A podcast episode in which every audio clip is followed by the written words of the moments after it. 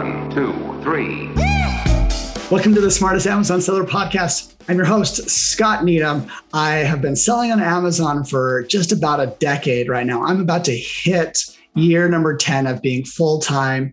And uh, so much that I've learned, and I've made so many mistakes. And one thing that I've, I've been in, I've had a private label business for about a year. And one of the really weird challenges is all the different stages of inventory. I swear we had to like, we're like, okay, we have our stuff that's in the China warehouse, and we had to split that in two because we're like, well, what's being prepared to be put on the shipment now? And what's being left behind, and we have over water. Then we have, you know, there, and then even when you get to the U.S., there's a few different locations. Like, um, I'm already probably getting everyone really confused because uh, uh, supply chain can get really tricky when you're trying to be efficient and but also trying to you know avoid stockouts and and have as much many sales. And i've seen a lot of sellers create different like grids as you watch your inventory flow from one end to the other but not a lot of intelligence behind that to predict what do i need? Yeah we put together a formula but like um, our formula is going to break if our supply chain changes. So that's like the context that I'm coming from. And I, I, have a guest who I connected with and is solving this problem in a very unique way. I loved it so much um, that I wanted to get him on the podcast because this is uh, uh, something very new uh, and applicable to the, especially the more complicated your supply chain, the more you're going to uh, like uh, this service. So I have with me the the founder uh, Fabricio Miranda from Flieber, and they just raised a, a money and um, really they're already solving this problem. And it's really interesting to see where they're going to continue to solve this problem specifically for e-commerce sellers Hey, Fabricio, welcome. Hi, hi, Scott. Thanks a lot for having me. All right. So, um, what did I mess up there? Uh, I mean, I, I know that like, um, you know, I have this problem. I've seen it play out, and um, what I really liked about what I first learned about Flieber is that it's an over the top solution to any other inventory manager or uh, ERP, or even you know uh, connecting into Amazon. This is like a layer over the top that helps you predict stockouts uh, and and forecast, and but it does it for you. Yes, exactly. Yes. So uh, if you think about uh, the way that retail has been evolving, uh, when retail goes online, everything goes digital. Sales go digital, advertising goes digital, the customer goes digital, customer relationship goes digital, but inventory is still physical. So it's only natural that as a business model moving forward, uh, inventory will be at the center of complexities of retail more and more. So that's why uh, we're so excited with what we're building here because we're solving what I call the biggest problem in, in the future of retail. Inventory is uh, so many people's headaches right now, especially with things slowing down. So, um, uh, what now? Um, describe a little bit more about the tech behind uh, Flieber and you know, uh, we're going to obviously talk about the Amazon integration that it has, but uh, you know, what, what's going on behind the scenes? Yeah, so um, we start with with forecasts, but forecast is the most overrated thing in retail. Everybody thinks that the so- solution for everything is just having accurate forecast. It's impossible to have accurate forecast. Uh, I mean, 100% accurate forecast. You can have a better forecast than average, but 100% accurate is impossible. Uh, if you think about weather forecast, for example, it's only um, uh, in seven days, it's only 80% accurate. Uh, so uh, can you imagine in, in, in retail for three months, which is what it takes for you to from the moment that you need to purchase something to the moment that that something is selling. That's weird because I totally saw COVID coming. You know, I forecasted that six oh, months. Yeah. exactly. That's an example. That's a good example. So forecast is impossible to get uh, 100% accurate, and we understand that, which is different from uh, a lot of the systems out there. So um, we see the stockouts. If you if you think about a stockout, you can um, explain it in two ways. The first way is I didn't have enough inventory, so I ran out of stock. The second way is I sold more than I could, so I ran out of stock. Both of them are accurate. And our system is monitoring both at the same time. So we monitor uh, sales and we project future sales, forecasting what's going to happen. Uh, and then we see what you have in inventory today. We project your future inventory needs. Uh, and at the same time, we understand when you don't have time or you have any problem with your supply chain that will not allow you to cover that potential stock out through the inventory lever. And we say, hey, Scott, uh, you will you will run out of stock. So you need to start uh, monitoring your sales and and kind of kind of uh, uh, regulating and and and and and containing your sales pace so that you survive that stock out. So uh, so our system goes both ways on the inventory lever and on the sales lever. But in the end of the day, is to avoid stock outs and overstocks. That's what we do. Yeah. Um, so we were talking a little bit earlier about you know how much stockouts uh, affect uh, retailers in general, um, and I, I, think you said that uh, eight percent, uh, or maybe a little bit more than eight percent of like sales are lost for Amazon sellers. Is that right? Yeah, that's in, in global retail. So uh, uh, there's no not specific statistics for Amazon sellers, but I would assume that it's oh, more. Oh, um, I think we did our best, and we get about 15. We were about yeah. We were probably out of stock about 15 percent of the time across yeah, all our uh, uh, private label SKUs. Yeah. So, or, or uh, when a client, when a customer joins Flieber, we have a what we call a lost sales report, where we connect uh, the account. We download five years of sales, and we substitute what would what was stocked out, uh, what was a lost sale for what would have been the sale, and we compare uh, the reality to that. that so that's, that's brilliant. Always. That's brilliant because like you, you can almost sell them right there. Like like hey, exactly. So by the way, I don't know if you knew, but like you were out of stock. You know, twenty five percent of the time with all your products. So like, yeah, looks yeah. like you're not doing a great job. Um, yeah. And um, and and you really just need uh, a bigger picture of you know your supply chain you know how long it takes things to move from one to the other. And um, so how do you guys integrate that part where like you know there's uh you know the the time that it takes? Yeah. So um to start, we are integrated with multiple sales channels. We have Amazon, Shopify, uh, eBay, Walmart, uh, BigCommerce, Etsy. Uh, we are integrating also with uh, ERPs. We have a public API. So there's a bunch of ways to bring in um, information and and both for sales and for inventory. So we're integrated with Skubana, Deliverr. So um, if you connect to those systems, if you're just an Amazon seller using FBA and potentially a 3PL, for example, uh, as an intermediate warehouse. Uh, you can integrate those uh, through the integrations that we have, and we're going to monitor that automatically. So we're in real time collecting sales, collecting FBA inventory positions, and collecting if you're in, in one of our integrations, collecting your inventory information from those inventory positions. Uh, once we have that information, then we start doing the magic, which is the all the sales forecasting, inventory predictions, and we tell you at any given time when you need to replenish. The you were asking about um, how long it takes to replenish. So that's uh, what we call the lead time. So you can have multiple lead times for each one of your products, depending. Let's say you have multiple suppliers, and each supplier has a lead time. You can input that in the system. The system will use those options in the analysis. Uh, and also, you can input today um, minimum maximum days of stock that you want to keep of your items. So, if you want to keep a buffer, for example, of minimum days of stock, or if you don't want to surpass a maximum days of stock so that you don't run out of stock, uh, don't become overstocked. I'm sorry. Um, you can also do that through our system. You input those informations. Um, in the near future, and now with the Series A that we just uh, raised, as you were mentioning in the beginning, we're accelerating like crazy uh, our development uh, in the near future, we're going to start to bring intelligence also to that. So, based on yeah. your history of purchase orders, we're going to say, hey, Scott, for this product, you say that you're taking, I don't know, 90 days, but in reality, it's been 108 oh, that's days. brilliant.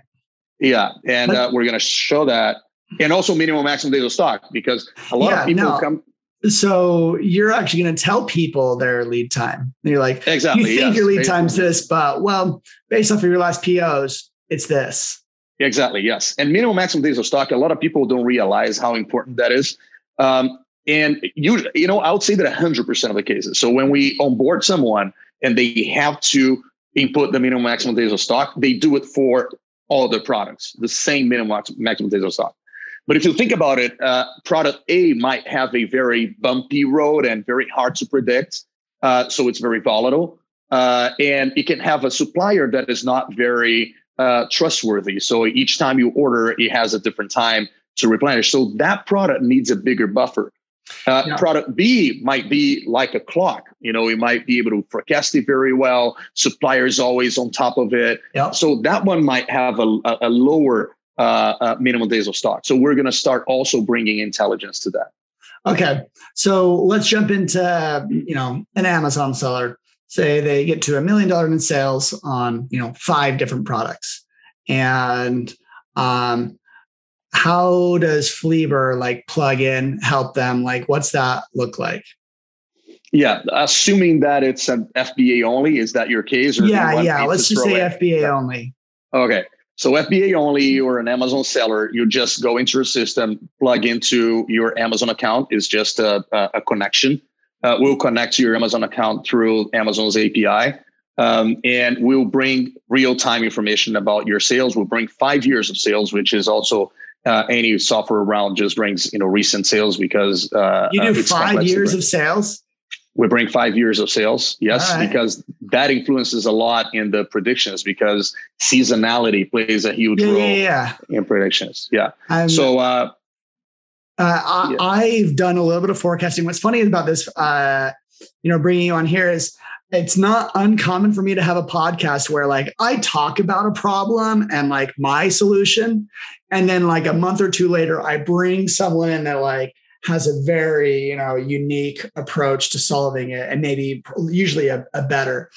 And, and I did that. I, I talked about uh, this, you know, about forecasting and, and some of what we, we had done before. And, you know, here you are to, to address that. Um, yeah. And, and the forecast, you know, if you, a lot of people focus also a lot on the forecasting part of it.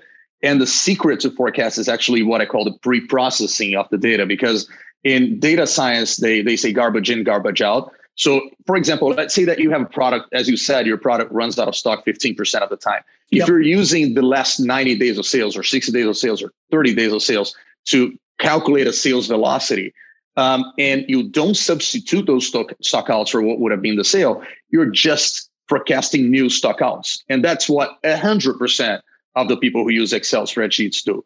So we download five years of data, we go back in five years, we check through a very robust algorithm uh, when you were out of stock. Uh, we substitute that for what would have been the, the inventory. Then we check for price variations that artificially change the pace of your sales. Oh, no we normal we normalize the trend uh, so that you don't have those bump, bumps because yeah, yeah, of price yeah. variation. Well, well who? Um, so I've done a little bit where I've only looked back at one year. We've looked, you know, we've looked back at like uh, we did this for Halloween. Um, we had some Halloween products, and so we would look at our sales in August, September. So, like more of the near term sales, but also bring in last October and just one year. And so, like, I think this is like really cool and interesting what you're doing is taking these multiple um, influencers uh, to to make those types of forecasting decisions. And then I guess like pricing is also another one. Exactly. Yeah, price elasticity. Yeah, that, that, it's totally. And and now we're adding. Do you guys give uh, suggestion? Do you guys show off some of that pricing elasticity? Uh, not yet. We we have everything in the back end. We're starting. Yeah, yeah. I mean, like this is a, this is a, a a product that like is actually really close to. It's just essentially just to show that to be like, yeah. hey, you know, in the last year you've priced at these three different points. Um, we're we're showing this. Uh, that's interesting. Yeah. Yeah, yeah. And then there's COVID elimination, which was what took us longer by far. It took us eight months to get things right because we have around 370, uh, approximately 400 now, thousand products on the platform. So whenever you do a solution for a set of products, it has to work for 400,000 products. It's not easy, right? So COVID took us eight to nine months to be able to figure out how to eliminate that that that seasonality, the fake seasonality of COVID. Yeah. Um, and we did it. And then there's outliers. So, for example, we have a listing suspended uh, on Amazon, and that isn't influenced by stockouts or price. It's just an outlier. We also substitute that for what would have been the sale. And then once we have that, then we start doing the the running the algorithms. Uh, we run seven algorithms today when we're adding more and more. Um, and we elect the best one for each one of the products. You know, so yep. it's a very robust, robust system uh, for uh, forecasting. Okay, so I got two questions. One, yeah. tell me a little bit more about your dev team, and two, um, of all those those seven algorithms that you mentioned, um, uh, how do they play with each other? Like, is there one that's usually uh, like listened to more, but like say a condition happens and all of a sudden we listen to this one? Yeah. So let me ask the second question first. So uh, the algorithms, what we try to do is whenever there are products that are not working well with what we have, uh, and it's consistent, we're seeing more and more products. So we see the need to develop an algorithm that takes into consideration a different type of product. Uh, so they're very kind of specific. So we have an algorithm that is uh, uses the the, the Croston uh, model uh, as the base for it, which is very good for what we call what we call the intermittent demand. So you have a product that sells five, zero, two, zero, one, two, zero, three, zero. And these zeros, they they screw up. And and and if you sell only two units more because someone purchased two, it's already double your sales. So it's really hard to forecast um, the, the sales if you use a, just a regular algorithm for uh, uh, sales forecasting. So we have that one for that type of product. We have algorithms for products that are just starting. So we start with when you have 30 days of sales, that algorithm picks up and starts to forecast future sales based on those 30 days of sales. Um, and so there's one type of algorithm for kind of each type of, of product. Do you, do you apply, do you apply more than one at a time? No, uh, uh, we always select one. Okay. Um, yeah, and we have studies who, where we kind of crossed three of them, but it didn't work as well as selecting. Who, who, who does the does the system itself choose which one to use? Yeah, yeah. The system chooses based on three sets of indicators that we use uh, okay. uh, to kind of measure measure how good it was the prediction. All right. Um, yeah. Yeah, basically, and, what the system is doing is we we we run the algorithm as yeah. if today was three months ago, and then we compare what the algorithm would have predicted three months ago to what happened during these three months. And we say, okay, so there's a good match here. So uh, I'm going to use this one. That's basically, it's as well, simple as that. Um, I if if I ever am on a podcast and I'm talking about algorithms, I know I'm doing it right because th- this is like this is really interesting to to hear. You know, being selective about which type of algorithm based on what type of inventory you have, and I really think um, it showcases just how the variety of things you know that are uh, someone that's just jumping into amazon just will not understand this. They will not understand yeah. like the the seasonality the uh, launching you know and you know external events all these things. And then you also add onto like that with the supply to uh, a lead time uh, so many things so uh, then I guess back to that first question. Uh, tell me about your dev team. Yeah, so we have a dev team that um, today I think in dev only we have about 28 to 30 people, if I'm not wrong. You have, you have um, that many people on your dev team?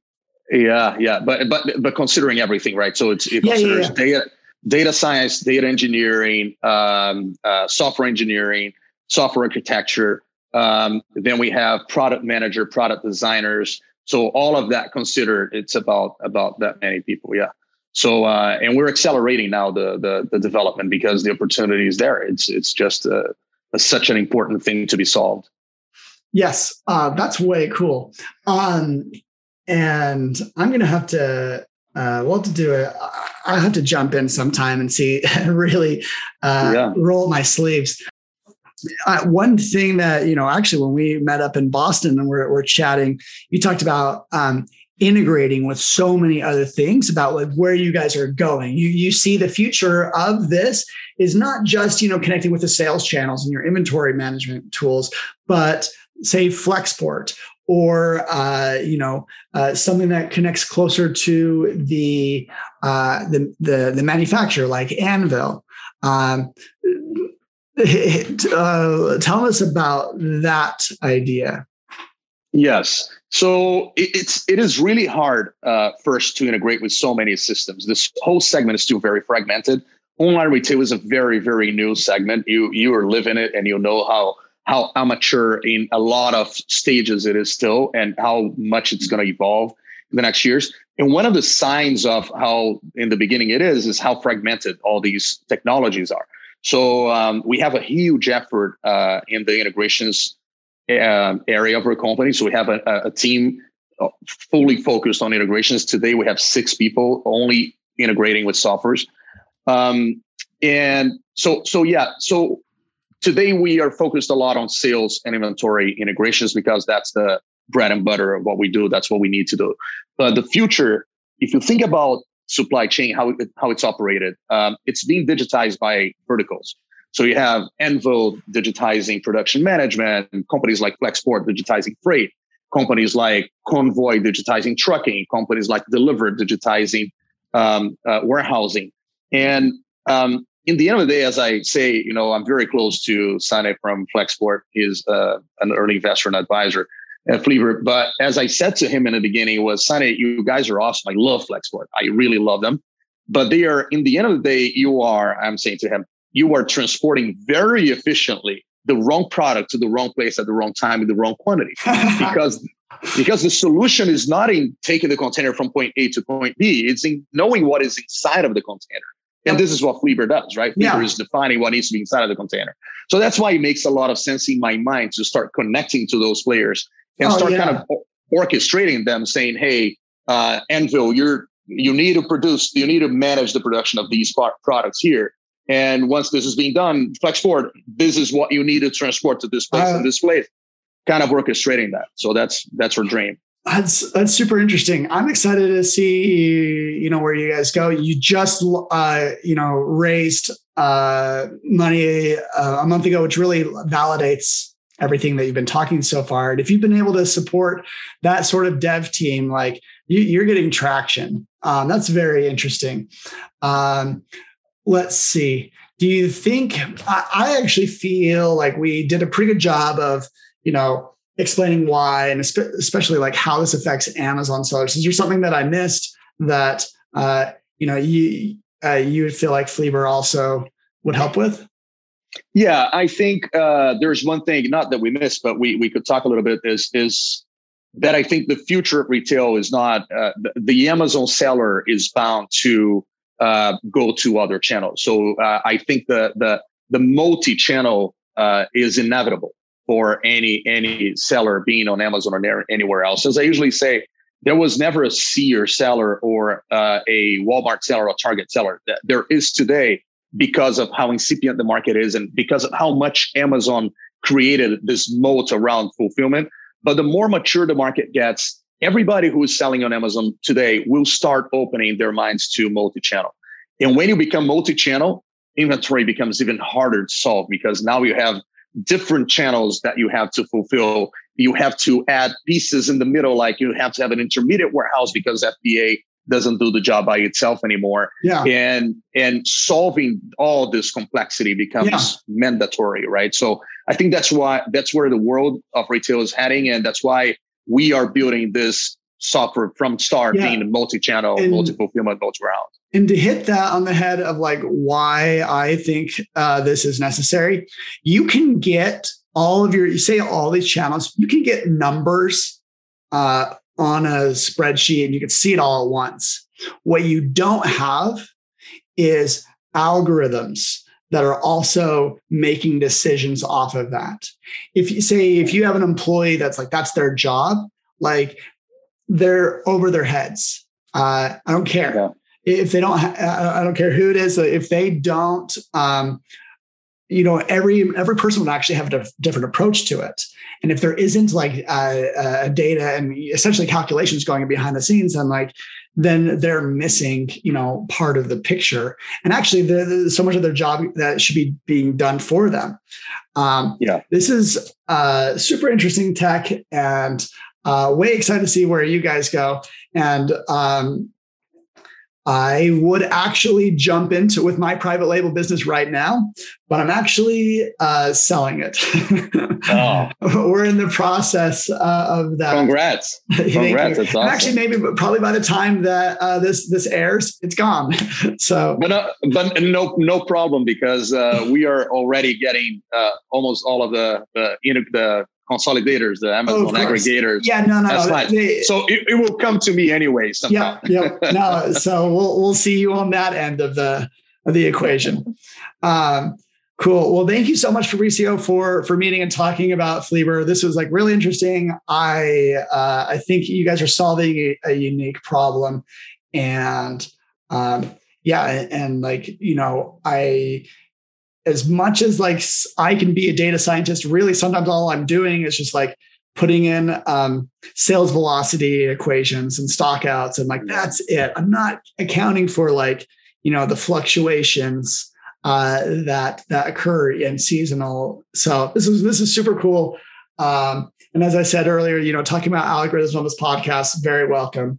So um, uh, Thank you. So uh, I, I, guess people will get a hold of you, flieber.com. That's that's the service right there, right? Yep, yep, yeah. Just go to flieber.com and uh, you know uh, book a demo, and we'll, we'll be happy to show the demo. Okay, perfect. All right. Well, that wraps up what we've got for today. Uh, thank you so much. This was great. Uh, stay tuned to what we have coming up. Make sure you subscribe to the podcast, and I hope your Q4 selling is just is just crushing it. All right, everyone, take care. One, two, three.